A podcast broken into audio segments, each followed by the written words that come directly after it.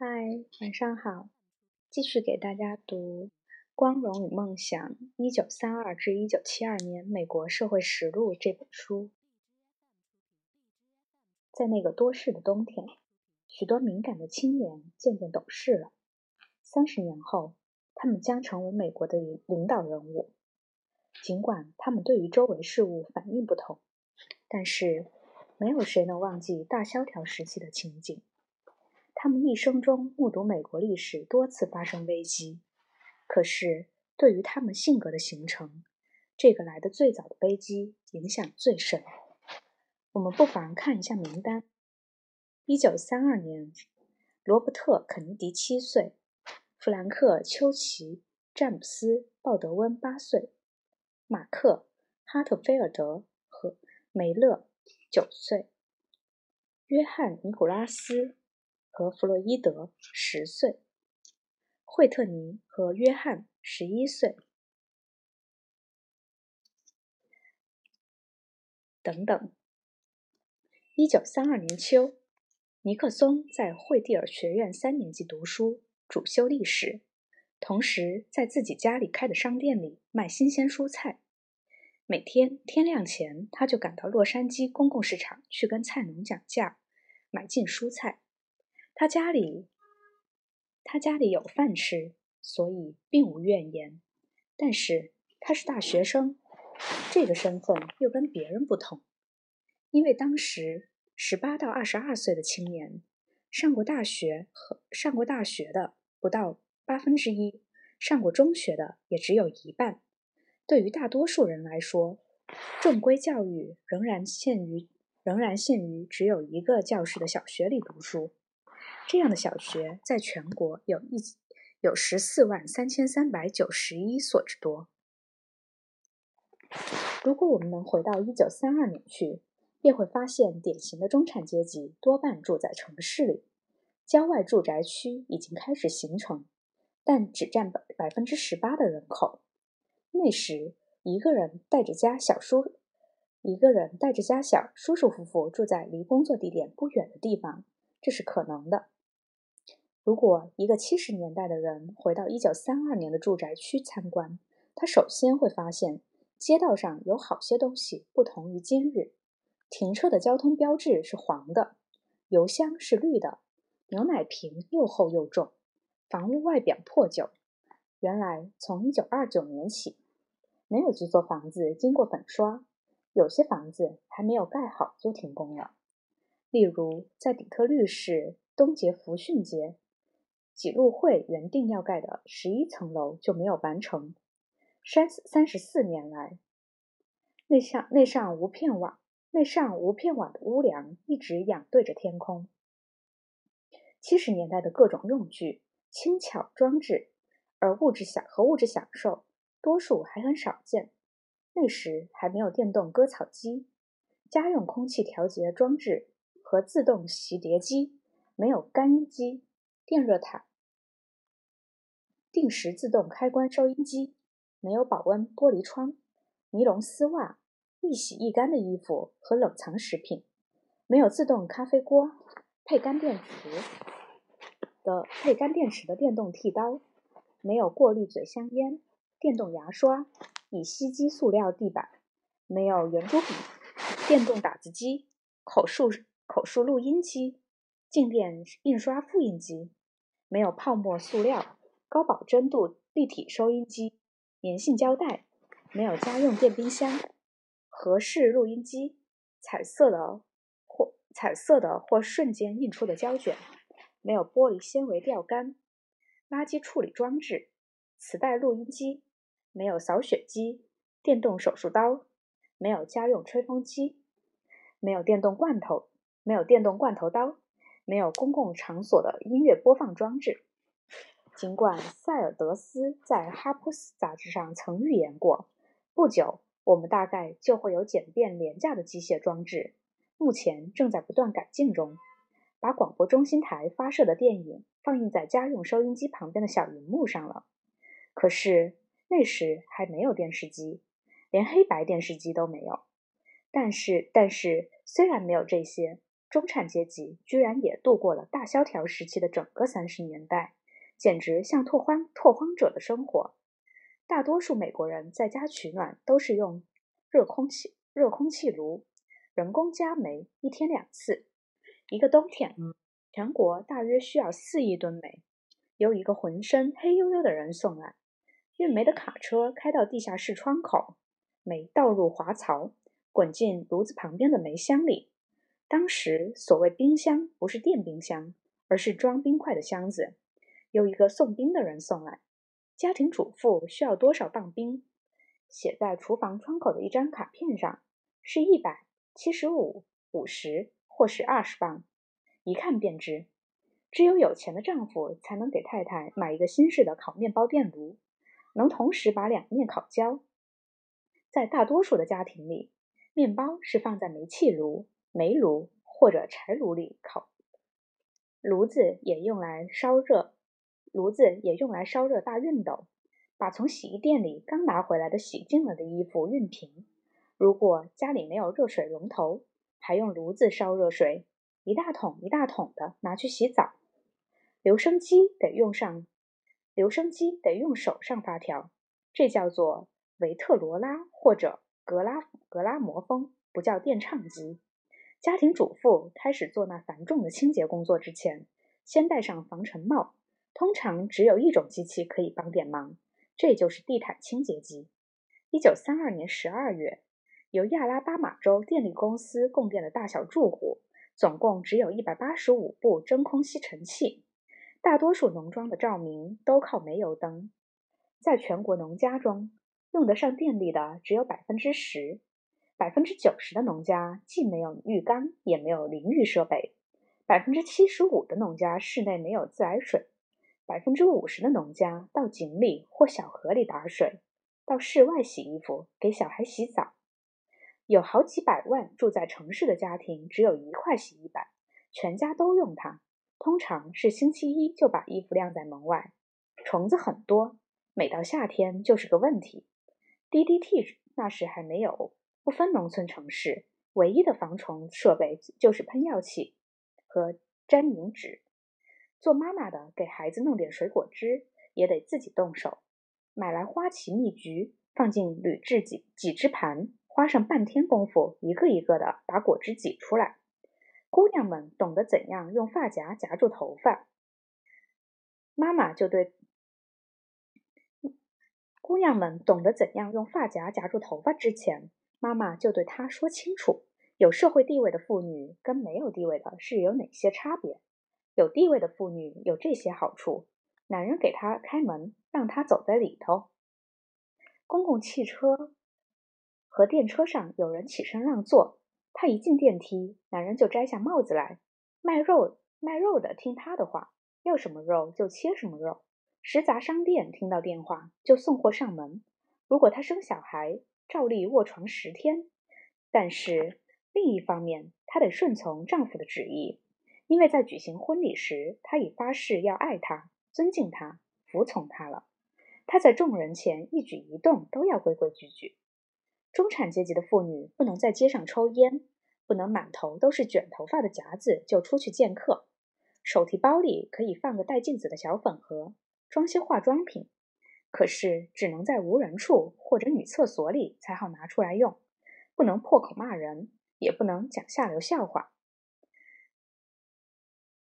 广告的撰稿者们想尽办法来吓唬他，弄得他怕这怕那，怕口臭，怕狐臭，怕内衣臭，怕坐办公室把屁股坐大了，怕毛孔被堵塞了，怕刷牙流血，怕呼吸有香烟味儿，怕结肠功能衰竭，怕乳房下垂，怕脚癣，裙子要长过小腿肚。有身份的妇女不戴上扣中帽，不戴上扣中雨帽就不能出门。就像丈夫没有戴上前檐下弯的呢帽就不能上街一样，她可以用伊帕纳牌牙膏、维斯特医生牌牙膏，甚至用坦吉牌口红，但是指甲油和染发水却不行。理发师那时还不懂得怎样染发，这样的事情，体面的妇女们连谈都不敢谈。纽约大学化学专业有个聪有个聪明的青年学生。挨家挨户兜售自制的克莱罗尔牌染染发剂。可是为了混饭吃，竟不能提染发，只能说给头发上上色。中产人家做母亲的，往往还要看护病人。那时病人一病就是好些天，痛苦得很。即使看一下牙科，也得吃一小时的苦。牙医一般使用的麻醉药是普鲁卡因，病人坐上手术台才临时配药。打针打下去，又有种种不良的不良的副作用。成千上万的病人，医牙还是用钻钻钻锥滋滋的来滋滋的钻来钻去。因为高速钻头还没有发明，所以看一次牙医不能解决多少问题。许多医院的麻醉师使用的是氯仿。其后不久改用乙醚，也不见得比氯仿好多少。当时没有磺胺药，也没有抗生素，患脑膜炎的百分之九十五要死亡，肺炎也经常致命，甚至连病毒感染也算也算重号病。虽然住院花钱不多，但是没有疾病保险。美国医师协会直到一九三三年才同意成立蓝十字会，所以多数病人只能待在家里。也就是说，让做母亲的守着，他很少有药物帮助治疗。凭处方出售的药只限少数几种巴比妥盐酸、巴比妥酸酸盐，主要是苯巴比苯巴比妥。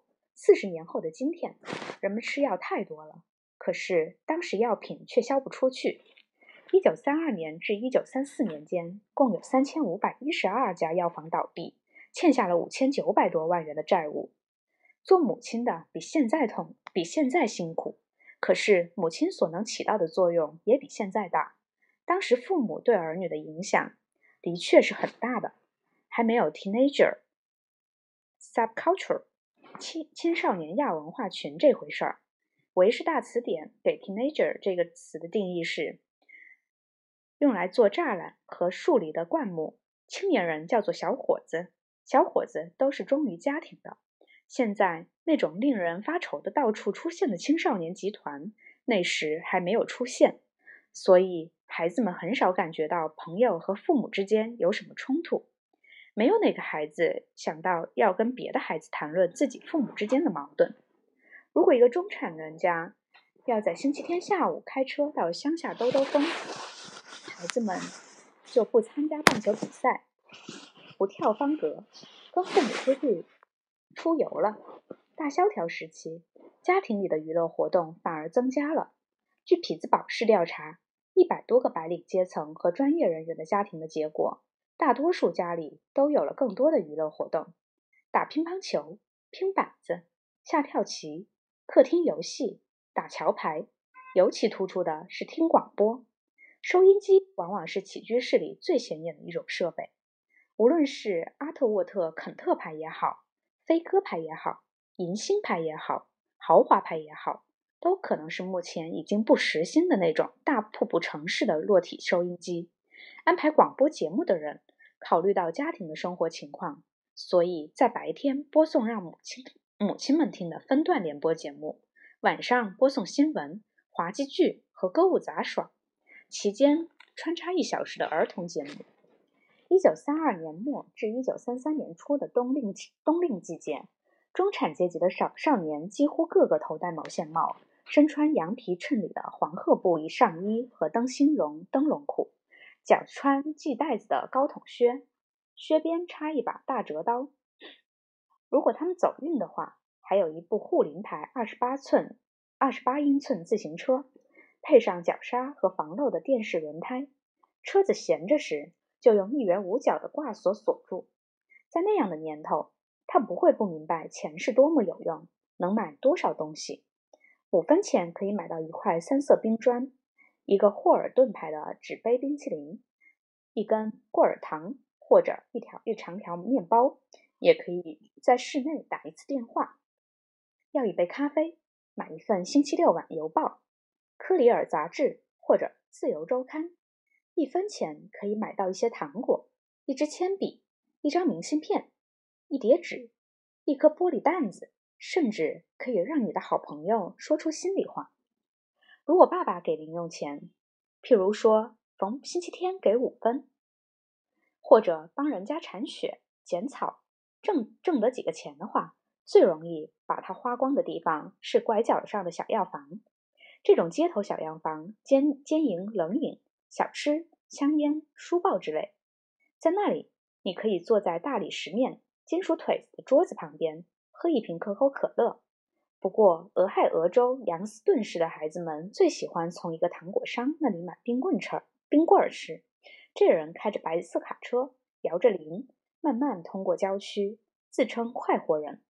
男孩子要是攒下五角钱，可以买到最近一期的汤姆·斯威夫特连环画。正如戴维·李斯曼所指出的，儿童文学作品里的英雄人物都是雄心勃勃的。这些英雄有奋斗的目标，读者认为自己也同他们一样，因此极力模仿他们。英雄们获得胜利。常常是由于有善于自己控制自己的美德，譬如说临危不惧。意味深长的是，中产家庭家庭最爱读的书是查尔斯·林白，是查尔斯·林白的《我辈》。孩子们有自己的主意，总想有所作为。虽然大萧条时期情况不好，不可能有太远大的志向。一九三一年。文摘文摘杂志调查了孩子们喜欢的职业。八岁的孩子希望长大以后到西部做牧牛骑士、当飞行员，或者是做军官。女孩希望当电影明星。到了十八岁，男孩便希望当律师、电气工程师或者建筑师了。女孩想学速记、当秘书。到了青春时期，孩子们逐渐清醒起来了。可是这并不是什么有趣的事。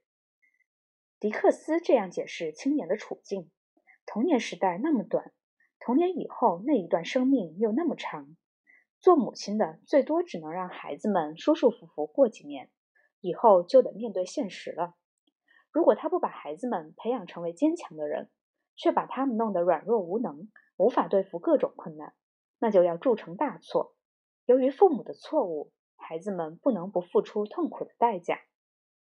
孩子首先要学的是讲究仪容举止，因为这在将来找工作时大有用处。爸爸告诉他，做要做的笔直。这里有一角五分钱，拿去理个发吧。他心里想买大概是青灵牌雪橇或者方便牌打字机，可是最先到手的却是一套价值八元九角五分的藏青 B 级服装，包括一件上衣、一件背心、一条灯笼裤。外加一双两元九角八分的金券牌黑色皮鞋，每逢星期天和开学日就穿上这身服装。做母亲的都把孩子上下打量一番，就像一个上士班长在举行那人人要戴白手套的阅兵礼之前逐个检查班里的士兵一样。母亲想让孩子给新老师一个好印象，可是孩子们却不懂得这个。上学时。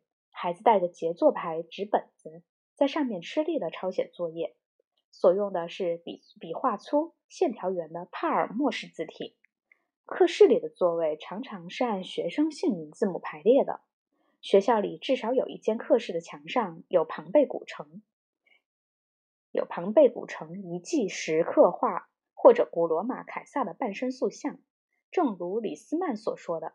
这些东西表明学校的装饰对于儿童的心理需要是不相干的。课本中有些课文，今天读起来倒挺有意思。少年时代的林登·约翰逊在地理课本里读到这样的话：法属印度支那的气候和居民的特性都都类似暹罗。森林覆盖的山上盛产贵重的柚木和硬木，河谷则遍种稻谷，其他产品有蚕丝、棉花、茶叶和香料。还有绵延的地下煤层。公民课有个课本这样说：一个孩子如果不听话，一辈子都要吃亏。小时在家里不听话，长大后就不会遵守国家的法律。虽然他也参加选举，选出了制定法制定法律的人。研究我国政体的男女青年很快就会发现，在民主国家里，服从政府命令跟在君主国家一样都是必要的。在马歇尔教授新著的那本被广泛、广泛采用的美国史，有如下一段话：奴隶，尽管黑人是奴隶，他们在种植园时代通常很快活、很快活，他们喜欢跟别人在一起，喜欢唱歌、跳舞、说说笑笑，喜欢鲜艳的颜色。如果头上裹上了一块红色或黄色的印花大手帕，就洋洋得意。他很想得到人家的夸奖。对于仁慈的主人或者监工，总是忠心耿耿。他总是慢吞吞的，什么事儿都想拖到明天才动手。大多数种植园主认识到，要得到最好的效果，不是用皮鞭打，而是重视奴隶、善待奴隶、奖励奴隶，这样就能博得他们的一片忠诚。但是。脱离现实的作风还不限于此。三十年代的各地学校里，有几年连着首都的学校也如此。老师们是不准提到苏联的。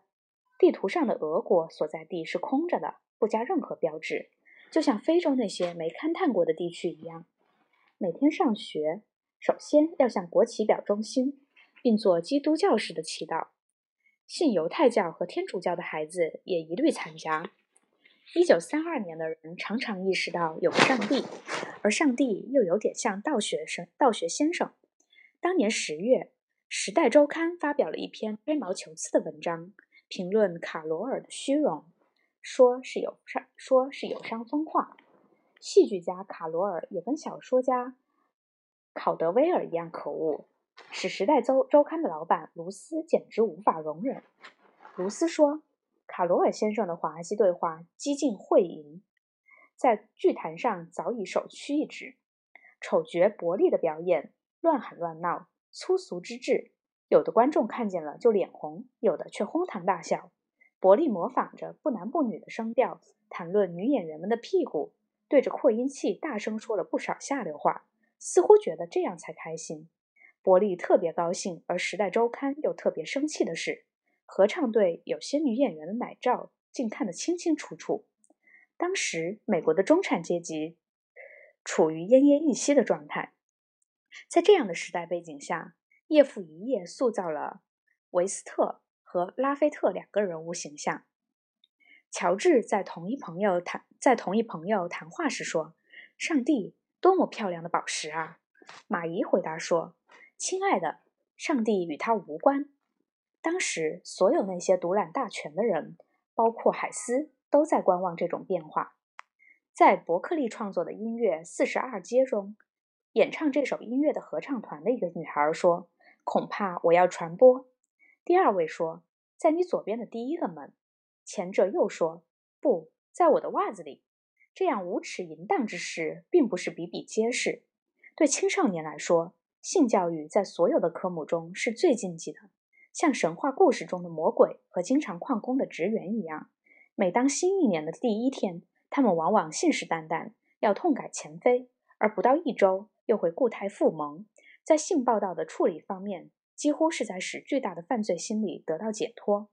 每个青春发育期的男孩都知道，手淫会使人精神萎靡不振，久之会导致性无能。就如俗话所说，手掌上长出了头发。姑娘们也操心得很，她们怕在学校里被称为骚货、破鞋。由于青年人的社会主要是男系中心，他们处境就更加困难了。很少人请姑娘们，很少人请姑娘们去骑自行车兜圈子，跟他们交换钢弹珠或者橡胶糖画片，讨论克利夫兰式的全国航空比赛，玩插小刀、站山头、夺大旗、抓逃学等等游戏。有时，男孩和女孩可能不大自然的交谈一下，谈论伊帕纳民间歌唱团、克利科特俱乐部、爱斯基摩歌唱团、两洋吉普赛歌唱团的优劣。可是，每年到了七月四日这个国庆日，男孩都在放大爆竹，往地上摔扔扔摔炮，用两英寸用用两英寸的天地响和樱响樱桃炮，把铁罐炸得飞上半空。姑娘们却多半只能在旁边瞧，炮声一响就吓得尖声叫喊。到了夏天，中产人家要是担负起担负得起每星期八元的费用，就把孩子至少送走十天半月，即使不为别的，只因每年小儿小儿麻痹症流行，也得这样做。小儿麻痹症一来，人们就得待在家里，不敢去看电影，不敢参加集会，有些人甚至不戴口罩就不敢出门。这样，城里许多中产阶级的儿童就在童子军夏令夏令营或者基督教青年学会夏令营学会了游泳，逐渐爱上了忍冬花的香味和篝火周围飞来飞去的萤火虫和六月虫。他们懂得了，八月蝈蝈叫，再过六个星期就霜冻了。有时候，全家人把手提箱拴在崭新的雪佛兰牌汽车旁边的脚踏板上，开车去旅行。所谓旅行是很冒险的，路上确有发生事故的可能。装在双座跑车、双座跑车或者轿车背后的备用轮胎，往往要拿下来派用场。三十年代的轮胎一破就爆炸。坐汽车并不舒服，路边旅馆的饮食质量也靠不住。过夜是件麻烦事儿，因为房间难找。据美国汽车协会说，旅客通常要花一个星期才能到达目的地，再花一个星期才能回到家里。看起来好像游览了不少地方，可是你要知道，路上平均一天只能走二百三十四英里。一号公路穿过华盛顿、费城、纽约市和波士顿市的中心，到了特拉华河和哈德逊河，必须坐渡船过河。而在大萧条年代，缅因州的公路一到冬季，路中间多雪，两旁土又松，车一开快就会出事儿。那时还没有洲际公路，从东海岸驱车横过全国，唯一道路是沿着三十号公路、林肯公路进入芝加芝加哥市中心，再沿着六十六号公路走。这两条公路都只有双排车道，有好几段是泥路，没有铺柏油。六十六号公路爬过落基山脉，急转弯处坡度很陡。如果这些听起来有点像是原始生活，那么我们还得补补充几句。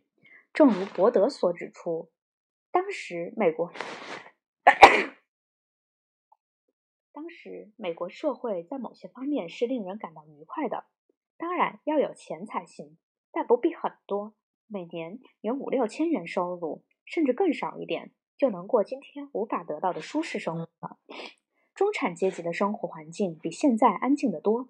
那时没有超音速喷气机的震耳噪音，没有风洞碎石机、强冲力钻研强强冲力钻研机、空气压缩机，没有链锯，没有高保真度收音机、磁带录音机、录音扩大装置，没有一百二十五分贝晶体组，也很少铆铆钉枪。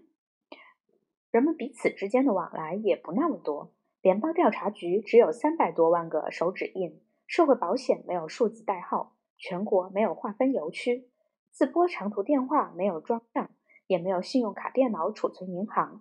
那时上大学相当容易。一九三二年只有三点五万人考大学。如果你想坐飞机的话，班机很少，但是对旅客们却招待得很殷勤，因为当时劳力过剩。航空公司可以要求那些持有护士执照的女服务员伺候的特别周到，你完全用不着预先通知旅馆、高级餐馆、理发店或者医院给你留地方。谁也不担心污染问题，因为工厂烟囱烟囱根本不冒烟。家庭教教师、理发师、女装裁缝、音乐教师，甚至内科医生都会一请就登门服务。如果你在办公室工作，秘书会每天早上准时上。绝不绝不随便跑出去喝咖啡。他们不在办公室打私人电话，也不因为工作超时就提意见。只要有人在工厂门口排长龙等干活等活干，厂里工作效率就一定高。这是因萨尔的说法。约翰·肯尼斯·加尔布雷斯则把这条原理说得含蓄些：经济越衰退，活儿就干得越出色，越出色。除环境舒适外，用七十年代的眼光来看。当时的生活最喜人的是外事。美国不仅不用为外为国外的危机操心，而且绝大多数美国人来说，国外好像根本没发生过什么事情似的。日本在中国胡作非为，但是谁有闲工夫去过问他呢？德国举行了总统竞选，八十四岁的保罗·冯·兴登堡击败了四十三岁的阿道夫·希特勒，但是对于他们两人，美国人同样不感兴趣。在伦敦，威尔士亲王跟一个叫沃利斯·辛普森夫人的女人谈情说爱。不久前，他入宫觐见过英王。可是，这当然不会是不会有什么结果，因为他是有夫之妇嘛。西贡当时是那么远的地方，只能做好莱坞一部电影的背景。片名《红尘》，由克拉克·加布尔主演，是逃避现实的影片。中东地区比美国中西部地区还要平静。正如《时代周刊》四月四日所报道的，在巴勒斯坦，犹太人是只占居民百分之十六点九的少数民族，没有任何政治权利。只是十年前国际联盟委任英国统治该地时，曾曾经给过犹太人代办处一些提出参考意见的权利。尽管已经是三十年代的第二年了，但是许多日后被认为代表三十年代的著名人物，当时还没有出。丘吉尔的名字在书报上出现，只不过因为他是一本反共小册子在暴风雨中的作者。那些出生年月被众所周知的人，例如乔治·肖伯纳、吉卜林、科汉、高斯高尔斯华，人们是把他们当作前辈人物来看待的。这在文娱界尤其如此。五个最卖座的电影明星是美丽。德雷斯、德雷、德雷斯勒、盖纳、克劳福德、查尔斯、法雷尔、加宝，这些。这时，邓恩刚刚上荧幕，考白特也是初出茅庐，罗杰斯只不过是比伯克利的歌舞团里一名跳踢，只不过是伯克利的歌舞团里一名跳踢踏舞的舞女。埃迪和阿斯泰尔一年以后才到好莱坞。四岁的邓波尔刚在国内的标国内的标准荧幕初露头角，他那些影片都是单盘胶卷短片，名叫《娃娃戏》。古德曼、多尔西同住在一个寓所，在纽约各剧场的乐队里工作，并在推销霍夫曼姜汁啤酒的广播节目里吹单簧管，表演许多新鲜手法。在德克萨斯州伯伯芒特市，十六岁的哈里。哈格詹姆斯跑去找一个名叫威尔威尔克的旅行乐团团长，问他说：“你不是要找一个喇叭手吗？队长要他表演一下。”詹姆斯便拿起喇叭拼命地吹。维尔克摇头说：“孩子，你吹得太响了，我们乐队不好用。”回头看来，那时美国人好像完全看不到未来的发展。皮亚皮卡特教授坐着气球穿过了同温层，便在飞行日志里写道。我们已经达到了五万四千一百二十英尺的高度，打破了人类的一切记录。那时人们无法知道，再过一些时候，这件事就成了明日黄花了。毕比博士坐在潜水器里，在百慕大群岛附近海里沉下沉到两千二百二两两千二百英尺。人们觉得他真了不起。他们谁会相信，三十年后海底观察员能够在同样的深度生活整整一个月呢？一九三二年，美国海军举行演习，有一艘航空母舰在瓦胡岛的东北面，从几艘担任警戒的驱逐舰旁边溜过去，拂晓时袭击珍珠港，炸沉了停泊在那里的好些军舰。那时有日本人在檀香山檀香山窥探，可是没有人注意。东京还有关于这次演习中袭击得手的长篇官方密报，可是也没有人知道。最可惊的是。报纸读者竟不知道剑桥大学詹姆斯·查德威克爵士发现了中子，发现了中子，这是原子裂变的关键。可是这一发现的重要性却无人懂得。根据当时的物理学说，只有极大穿透力的冲击物才能使原子核分裂。